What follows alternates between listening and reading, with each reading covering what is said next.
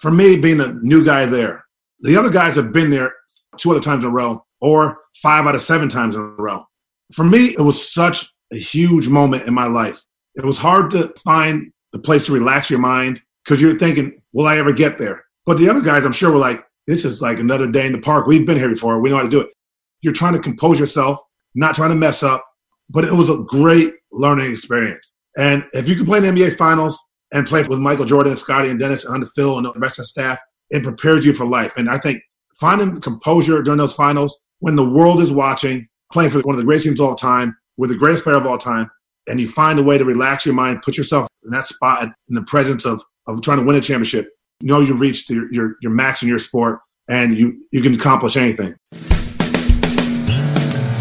Then you are in Australia right now. You're talking NBA basketball. You're talking great teams. You're talking great individual players. Takes it off, and there's number 23, and of course Johnny goes nuts. So we're all getting goosebumps thinking about it now. I just tried to go out there and play my game. I have no idea what you're talking about, Adam. I don't like anybody. I'm not a people person. Strand, you made the pass. Yes. Christian, can you catch the ball? Yes. All the stars were aligned and all the muscles fired at the right time, and I was able to get off the ground and throw one down. I was saving that as a surprise for you.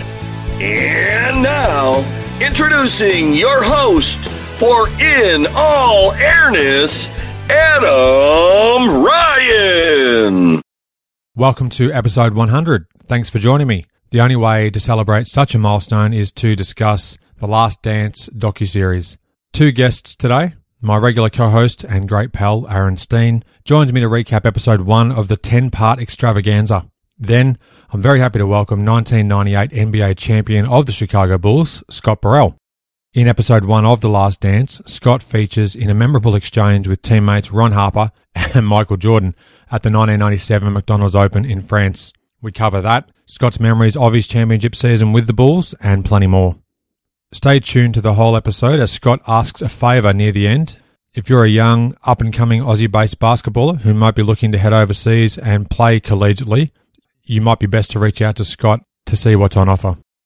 Towards the end of the episode, I'll share another great podcast review. If you can spare a moment or two, please add your review via your listening app. It would be most appreciated. Show notes for this episode and access to a huge archive of past episodes are available at inallairness.com. Now, on to the show. Joining me today, my great mate, Aaron Steen. How are you today, Aaron?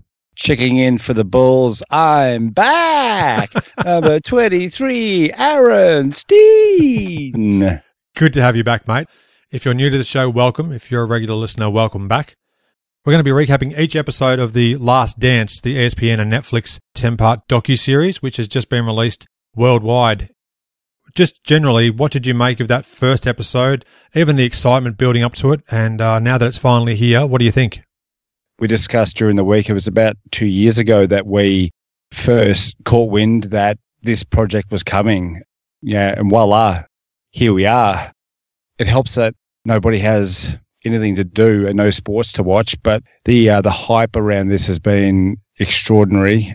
Yeah, just my excitement of being able to, to relive a lot of this stuff from when I was about 20 years old, plus also the yeah expected new footage that they've spoken about. My goodness, you know, what a treat it is. Our good friend of the show, Todd Spear, said during the week, it's like Christmas.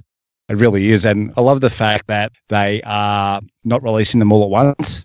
I love the fact that they're going two episodes per week over a five week span um, because it keeps the excitement going for at least the next five weeks, yeah, with the anticipation of new episodes you certainly want to have something to look forward to, particularly in this very strange time we're living in at the moment. I want to make mention of the NBA Hangtime Pod hosted by Sekou Smith. He had a great conversation with Andy Thompson, who was working for NBA Entertainment at the time. It was his brainchild, essentially, to record the Bulls during the 1998 season, which even led to what we're talking about today. Uh, Andy Thompson is coincidentally the brother of Michael Thompson, who played for the LA Lakers, uh, Portland Trailblazers, former number one draft pick back in the 1970s. Tremendous foresight for the NBA entertainment team, who was headed up by Adam Silver at the time. Of course, now is NBA commissioner. Just a quick tidbit from that episode. Andy says they chose to record all this footage that we talk about, the 500 plus hours of unseen footage. It was recorded on film specifically for the fact that no matter what future technology came about, that this film could then be transferred across to be the best quality footage available to watch from 1998. So we finally get a chance, as this series will unfold, to see the Bulls and Michael Jordan in high definition. Extraordinary foresight. One thing that Bill Simmons says that I agree with is one thing that hurts the 80s and 90s is a lack of HD and to be able to see all this stuff from the 90s in HD, tremendous. Now, in terms of the intro itself, it plays a quick intro, which you have the option of skipping on Netflix, at least here in Australia. Uh, it's a great little 30 second clip where you see all kinds of little highlights. And importantly, just after Jordan launches that last shot in Utah in game six, it stops midway on its way to the basket, which I think is really cool. It's a great idea they did that. What do you reckon? The first time that I saw this clip that you're talking about, as MJ launches that shot in Utah, I'm thinking to myself, are they going to show going through? And they don't. Clever, isn't it? Yeah, I definitely noticed it.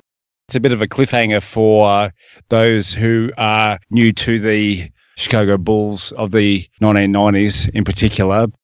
Kudos to ESPN who have done a great thing by releasing this when they have. Absolutely, mate. And I think uh, Jason Hehir, uh, the director of the show, he said on uh, one of the podcast episodes I've listened to recently, they had the first four episodes in the can, completely done, ready to go. And then popular demand of so many people wanting it to be brought forward due to these unique circumstances that we're finding ourselves in. Uh, they managed to work on a time frame to release the two episodes per week. Couldn't be more excited, mate. The first two have really lived up to it. So let's just do a bit of a dive into episode one primarily focuses on setting the scene with a recap of the Bulls' first five titles we get to see in about two or three minutes. Jerry Krause is actually shown early on in this episode saying that the Bulls, following the 1998 season, were going to be dismantled. It was basically going to be Phil Jackson's last season. Even if they went 82 and 0, no matter what happened, he was going to be moving on as coach. Jerry Krause already had Tim Floyd basically penciled in as the replacement coach and I found that to be quite stunning when they showed that footage of Krause pre the 98 season even commencing to say that was happening. How big of a revelation that is, is I think only matched by the amount of dislike that there was and the amount of tension that there was in between Krause and Phil Jackson because you look at what this Bulls team had done over the last few years and the dynasty that they were and the second three-peat on its way and to preemptively break up that team. And I think, as Scotty said it really well, their services were no longer needed after this season, which I think was perfect. It shows you how bad things were in between Krause and Phil Jackson. The thing that sort of surprised me, even with as much as we know about this particular era, it's hard to not think that Jerry Reinsdorf and Krause were complicit in letting this actually unfold the way it did. Surely, as the owner, Reinsdorf could have pulled the pin at some stage and said, look, Jerry, enough. This has got to end and just gets rid of Jerry Krause. And then they continue along to try and do something to avert the course. Um, I sort of only started to realize this after watching this episode that why didn't Reinsdorf perhaps step in unless he was actually happy with things to change following that 1998 season? It almost actually disbanded after 1997. We even get revealed too, which is quite surprising. There's no question that Jerry Reinsdorf was complicit, as you put it, with what they were going to do uh, in breaking the team up. And Reinsdorf even mentions early on in episode one that he thought that um, except for Michael, a few of the Bulls players were coming to the end of their prime years. Jerry Krause has copped a lot of stick for breaking up this team, but there's no question that Reinsdorf has something to do with it as well. The architect of the championship teams is Jerry Krause primarily, so I really hope he gets his due time in the limelight for that because I feel sorry for his family. They had to see the amount of derision that was held towards Krause in this first episode. I know they had to be accurate and honest, but I felt bad for Jerry's family, to be honest, and rest in peace to Jerry Krause. He had his faults, obviously, all, or some of those faults were pointed out in episode one. But Jerry Krause is the man who put those teams together, all those teams, six championship teams. And I know that he didn't draft Jordan, but everything from MJ down, that was all Jerry Krause, all of those players who played their role to perfection on six championship teams that was Jerry Krause. So I know that he had his faults, but he was also very, very good at his job. Yeah, I couldn't agree more. And Steve Kerr says something along the lines of Jerry Krause couldn't get out of his own way. And whilst that might be a very accurate summation of him, he also did a lot of great for the team. Uh, so you've got to balance that, and I hope that they do address that in the episodes to follow. There's a who's who of people that are actually uh, interviewed, and we get their thoughts throughout this first episode. We hear from guys like uh, Mike Wilbon, J.A. Adande, Rick Telander, Mark Vancil, Sam Smith, great friend of the show, Billy Wennington, of course, former player on the said team, David Aldridge, Phil Jackson himself, David Stern, late David Stern. Great to hear his reflections as well. We get Bob Costas, Rod Thorn, former Bulls GM at the time, uh, Brian McIntyre, David Falk, Buzz Peterson, college roommate of Jordan's. Uh, who else we get? Dolores Jordan, who's looking an absolute treat. She might have stolen the show in episode one. She looks great. I'm not sure exactly how old she is at the moment, but she looks fantastic. Also, we see Roy Williams, who I think, speaking of stealing the show, comes out with two of the greatest lines in the first episode uh, when he's referring to Jordan as a college player. One of the quotes is, When I think of Michael Jordan, he's the only player that could ever turn it on or off, and he never fricking turned it off. That was one of the best lines I've ever heard from Roy Williams. Yep. We also get uh, James Worthy, Patrick Ewing, uh, Billy Packer, who called the 82 NCAA championship game, UNC versus Georgetown. Great to see Rod Higgins, Jordan's very close mate, who was teammates with him on the Bulls. Kevin Loughery, former coach of the Bulls, awesome to see him make an appearance as well.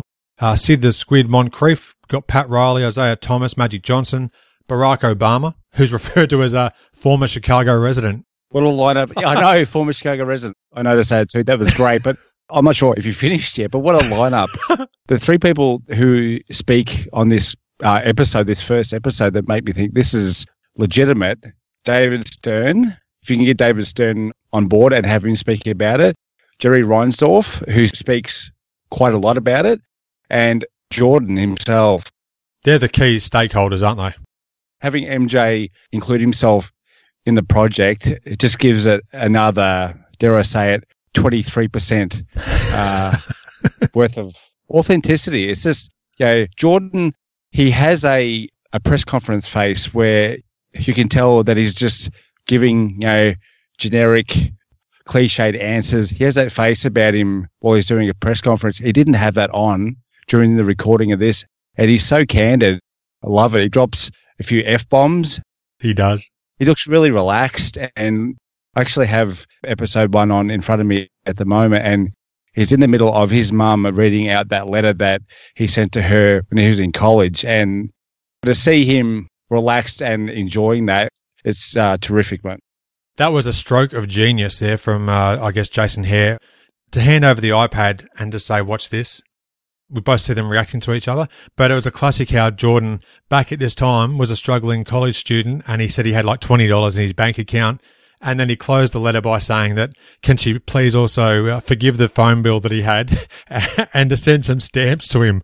You look at Jordan these days and he could basically buy the US Post Service if he wanted to, but back then he's actually asking for stamps to be mailed to him, I guess. Just great stuff to have that in there, and it just shows the human element so much more. You nailed it perfectly. We get the media savvy Jordan on 98% of the things we see. This is more of the unfiltered Jordan, and it's just, it's fantastic to watch. Yeah, he really enjoyed his mum reading that letter aloud to him. And I don't know, it kind of came across as though he wasn't expecting it. No. He thoroughly enjoyed it, didn't he? Yep. You just see him look at the iPad. Yeah, he starts smiling. Couldn't hide his smile, and he just looked so pleased and proud to see his mum reading back out his note from so many years prior. Um, just briefly, the other names I can recall that were in the episode, we had Joe O'Neill, Bulls ticket manager at the time. The great Ahmad Rashad, of course, was right there and uh, Steve Kerr were just some of the people who featured in episode one. I mean, it's a who's who, just an incredible array of important people that uh, add to the greatness of this documentary. And after one episode, so excited for what's to come. Um, any other particular points that you'd like to touch on from this episode one? I know you had some notes as well. Well, the other stickler to detail that yeah, I can be. They spoke about the 1984 preseason for the the rookie MJ and they showed some footage on the screen and it was actually a scrimmage from the, following season, the 1985 preseason. It included George the Iceman Gervin. So yeah, I happened to notice that, which I'm sure you did as well. I did as well. There was some great footage though because you can see Iceman actually defending Jordan on a couple of plays there. Yeah. Uh, so really cool to see uh, the Iceman um, matching up against MJ. And another thing that the producers have done so well, they're not just playing it chronologically. We're going to different moments, uh, decades prior. I think it's a really clever move because now throughout the entire series, they have the option to flash right back to a, a, completely different scenario and moment in time that can help set the stage for what's to come in future episodes. It also sort of um, is of a similar style to uh, David Halberstam's great book, Playing for Keeps, which does a similar thing where it actually goes back and forwards in time. So I thought that was worth mentioning too. A lot of footage from the 1997 McDonald's Open, which you mentioned before, in Paris, France. And uh, one thing that I noticed during that footage was who was the number three for the Bulls? I think he was sitting down stretching at the time. I've written his name down somewhere. It was like Gorenc or something. G O R E N C was on the back of his jersey. I Googled 1997 McDonald's Open Goreng, like Nasi Goreng. I paused it on the screen, but I couldn't quite read exactly what the other name was on the back of their jersey. Yeah, maybe he was eating some Nasi Goreng at the time, but I think his surname might have finished in the letter C. But through the wonders of technology and editing, mate, let me just have a quick look. Gorenc. Boris Gorenc. Boris Gorenc. There you go. That's who it was. A former Slovenian professional basketball player. How's this? I did not even know this. This is the magic of the internet. Bear in mind, this is Wikipedia, so don't hold me to it, please. But it says in 1997, and pronunciation, I'm sorry about this, Boris Gorink was invited to train with the Chicago Bulls for two months and already signed with them before he injured his knees. He returned to France and signed with Pau Orthez. But isn't that incredible? He was on the McDonald's Open roster as a member of the Bulls. Did not even know that until I happened to see him just in a brief bit of footage I showed on The Last Dance. Quite incredible that uh, these sort of things can even pop up. Even as we're recording this episode, we're actually learning something new about who was part of the roster. Gorenc. 46 years old now, apparently, born on the 3rd of December from Slovenia. How good's the internet? I loved seeing the footage of Marcus and Jeffrey Jordan when they were just playing little tackers with the basketballs off the side of the court there. That was so cool to see them there. It'd be great memories for them to see themselves all these years on, just over there in France as well. Did you actually hear when Jordan hopped off the bus in the footage? You hear a reporter say, Michael, what do you think of the Eiffel Tower? That, that was the first thing he was asked. I heard that, and then I'm intently looking to see if MJ's going to respond, and you know, he gives him donuts. But that'd be like asking Kevin Garnett when he hopped off the bus in Sydney at the 2000 Olympics. Hey, Kevin, what do you think of the Sydney Harbour Bridge? Just give him a chance to experience something first, mate. Just don't yell at something off the top of your head as soon as he hops off the bus. But I guess he only had 10 seconds to make an impression. Marcus and Jeffrey, yeah, uh, are dribbling the basketball like behind their back and bounce passes behind their back to each other. And like they're wearing Jordan 13s, which look like they're about three or four sizes too big for them. that was great footage. Great to see. How good also, mate, was the footage of Jordan backstage when he was going to appear on a TV show in France. And there's an audio guy that's sort of miking him up, no pun intended. And then after he fixes Jordan's audio, holds out a slip of paper and but says, can you please sign this? And then he's, he's quickly told off and, and escorted off in handcuffs. And actually, MJ kind of looks behind him at the bloke who's obviously uh, his caretaker at the time. And the caretaker is like, nah, that's not happening. That's not happening, champion. yeah. That was so good. Oh, I love that footage. Another uh, highlight for me in episode one was MJ's reaction to the traveling cocaine circus line about the uh, 84 85 Bulls. I logged into newspapers.com and tried to find said article, and I'm sure that I'll have the authorities on my door pretty soon because my searches were cocaine circus Jordan Cocaine Circus, Chicago Bulls Cocaine. I'm trying to find all the results I could, but it didn't pop up. And usually, almost any uh, article that's not just available through Google searches, you'll find on newspapers.com. But I couldn't find that one. But what a terrific story that uh, MJ shared. And he actually was talking about that as being the night he was in Peoria, Illinois. Oh, goodness me. Which was his first preseason game as a member of the Bulls, if I'm not mistaken. I nearly fell off the couch when he mentioned the word Peoria because that's they're the white whale, Adam. NB85 series. NB85. We break down the whole Jordan campaign from high school, college to the first year in the pros, and we do talk about that with a lot of love, let's be honest. Peoria was the uh, the first time that MJ appeared in a Bulls uniform uh, in the '84 preseason, um, and no footage or images, uh, hardly anything exists from the game. When MJ actually said the word Peoria, I almost wet myself. I got that excited, but unfortunately, it didn't go much further than that. With the story about the traveling cocaine circus, it just goes back to what I said before about how candid MJ was during the episode. To have him tell that story, because I'm pretty sure that I'd heard that before, that you know he'd walked in on teammates and there were white substances in the room, you know, so on and so forth. But to have him actually tell that story, and now that we know when it was, just great, mate. I think it's pretty clear early on in this documentary that you can tell, and this is maybe a silly thing to say, you can tell that Jordan is a fantastic storyteller. When he relayed that story about Peoria and the hotel room, the way he was motioning, the way he was talking, the cadence in his voice, further to what you were saying before, we're used to seeing the media savvy Jordan at interviews and things. You don't often get to see him just relaying a story on, and the way he was explaining it, I was just all in. So I think this is a sign of things to come for the next nine episodes. Wasn't it captivating? As I said, it's what makes the documentary series 23% more legitimate, you know, is having MJ on there and telling stories. For context, for those that may not have seen it yet, and hopefully you have watched the episode one because this is a major spoiler alert. If not, um, Jordan was talking about the contrast between the clean program and how everything was maintained beautifully by Dean Smith at UNC to him entering his first season in the NBA, what he was confronted with when he entered the uh, hotel room of one of his teammates, which turned into a quite a, a memorable story for uh, episode one of this series. Another great moment was Scotty Burrell on the bench. Yeah, I was just about to mention this, how excited he was at winning the McDonald's Open uh, and how quickly he gets shot down.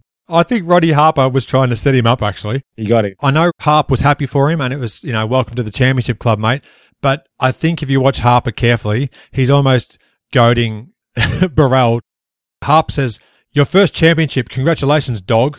And Scott Burrell says, Can I get a hug too? To MJ. and that's when you see Harper almost sort of nudging into him as if to say, There's no chance you're going to get a hug in return, mate. So good luck with that. Yeah. I thought that was fantastic. Scott played it really well. I don't think he really expected a hug. I think it was more like, I'm going to just test the waters and see what happens. Jordan gives him a, a look. Oh, man, what a look that was. Kind of loosened up a little bit and spoke to him, but that initial look yeah. was a killer. Then the facial expression of Scott went from pure joy to, oh my goodness, in the space of half a second. Uh oh. It was so good, that footage. It was really good. Uh, may have been one of the highlights of the episode for mine. I'm looking at it right now, and Harp's very happy with himself. Uh, we get to see Phil Jackson back at his office uh, up at the Berto Center back in Chicago. Did you notice the Christmas card on his desk from Dennis Rodman? Yes, I did. I've shared it on my Instagram account, well, around about Christmas last year, I guess, obviously. And uh, it's a great image of, of Dennis dressed up as like a an angel, his hands clasped and looking to the sky. And I think it said to Coach Jackson, Happy Holidays from the Rodman Group. That was a little Easter egg, even though it was Christmas we're talking about. Dennis's Christmas card on the desk. And then we get to see Phil Jackson hold up the playbook for the would be Last Dance, which was perfectly titled by Phil. And then we also get to see Bill Wennington discussing the, the team handbook. Phil Jackson's words become very prescient uh, as the season would come on, and we're talking about it 22 years later. So just sets the scene beautifully for what's to come. That's uh, episode one to a T. All right, mate. Well, thanks again for joining me on this episode and being a part of the show as always. Until we meet again on the dance floor next episode, Aaron, anything you'd like to add? Great for you to have me, and uh, it was great to talk about the last giddy up. My guest today enjoyed a great four year career at the University of Connecticut. He is an eight year NBA veteran and played 101 of a possible 103 games as a member of the world champion Chicago Bulls in 1998. Scott Burrell, thanks for joining me.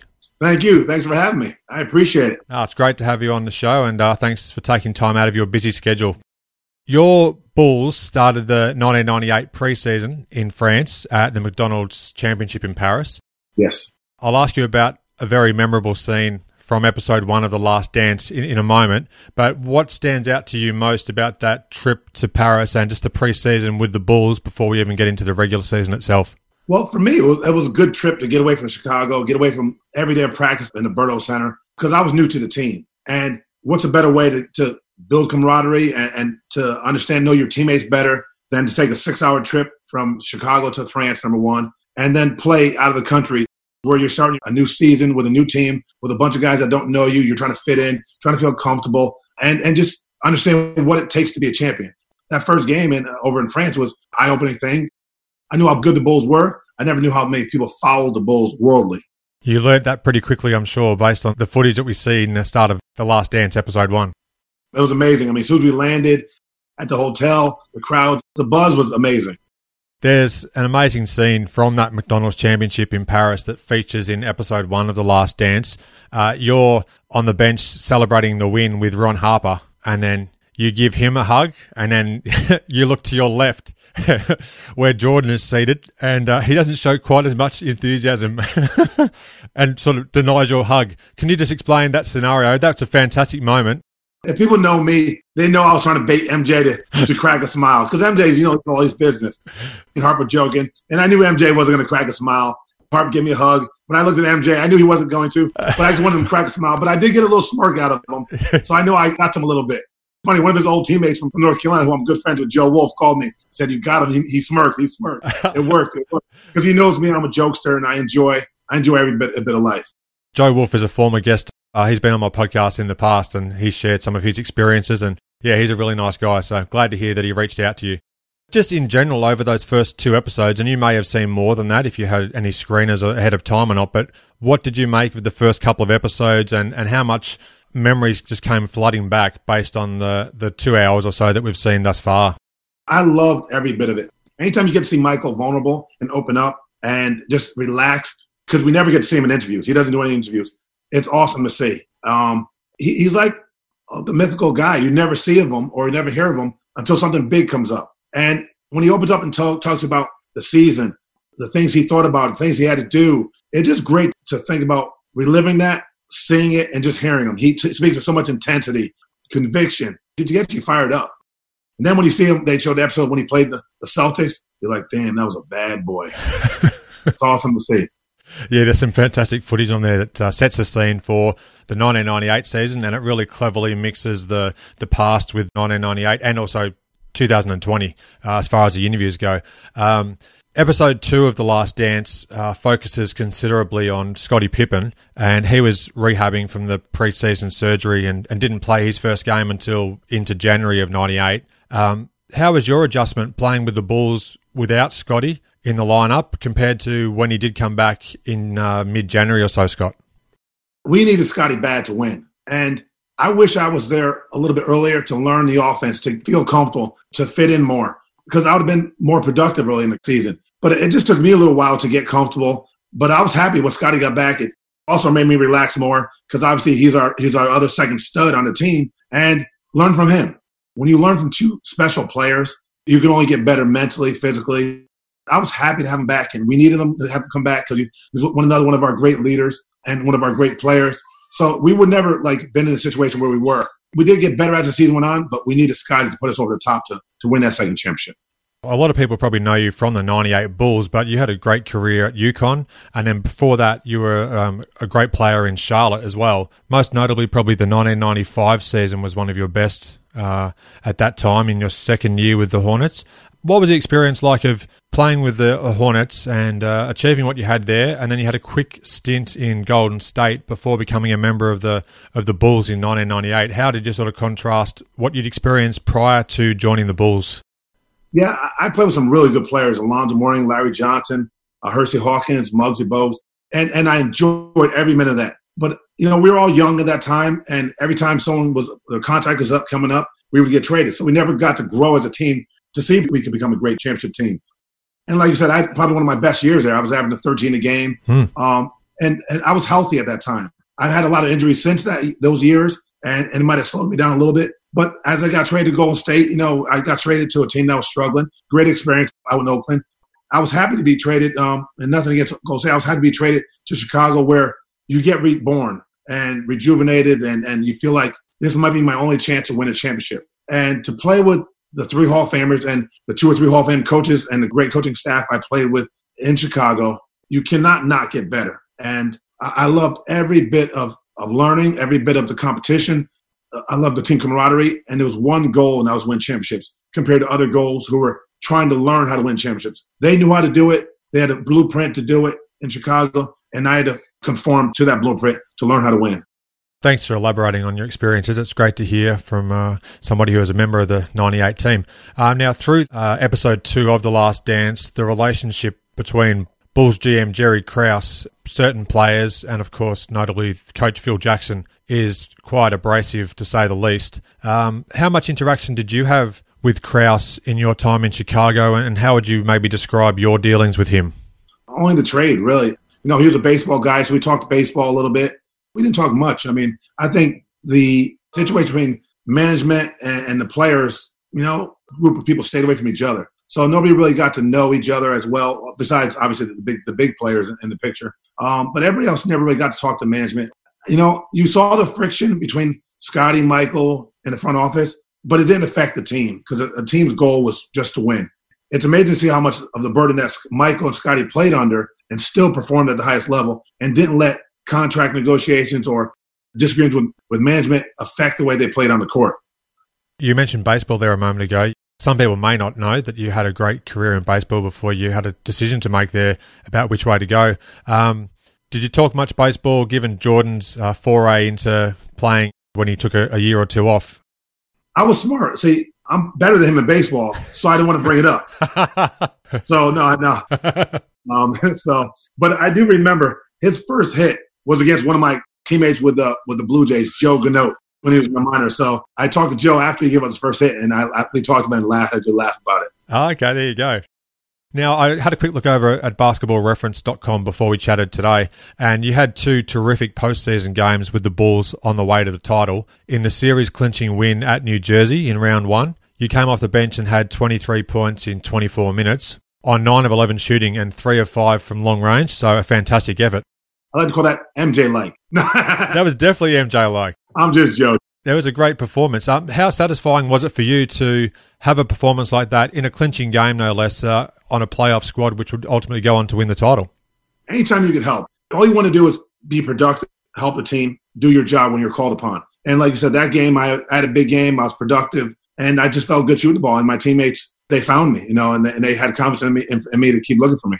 Now, game three of the 1998 finals is quite a unique one for a few reasons, but most notably, your Bulls strangled the Utah Jazz. It was a 42 point win, uh, mm-hmm. held them to only 54 points. And in that game yourself, off the bench, you scored 10 points on four of five shooting. You had nine rebounds as well and a couple of steals in 24 minutes. Um, what do you either remember about that particular game or just what's your takeaway from your NBA finals experience in 1998? That's a great question for me, being a new guy there, there was three other new guys there: Rusty LaRue, Keith Booth, and Joe Kleine. But I'm really the only one that got some minutes that season. So the other guys have been there two other times in a row, or five out of seven times in a row. For me, it was such a huge moment in my life. It was hard to to find the place to relax your mind because you're thinking, "Will I ever get there?" But the other guys, I'm sure, were like, "This is like another day in the park. We've been here before. We know how to do it." So it's kind of like you're trying to compose yourself at the same time, not trying to mess up. But it was a great learning experience. And if you can play in the NBA Finals and play with Michael Jordan, Scotty, and Dennis, under Phil, and the rest of the staff, it prepares you for life. And I think finding composure during those finals when the world is watching, playing for one of the greatest teams of all time, with the greatest player of all time, and you find a way to relax your mind, put yourself in that spot in the presence of, of trying to win a championship, you know you've reached your, your, your max in your sport and you you can accomplish anything. And that's what I learned from that situation. There's eight episodes left in the series, so I can't wait for the next ones to unfold. But what are you maybe hoping to see gets uh, a deeper dive and a look into as the remainder of the episodes come to be? I just want to hear what MJ has to say about everyone. That's what I can't wait because you don't know what he's going to say. He can say what he wants. You don't know what he's going to say. So I'm just waiting to hear what comes out of his mouth. But the best part about the whole thing is have you noticed what's beside him during episode one and two? Yeah, he's had a drink next to him and some cigars.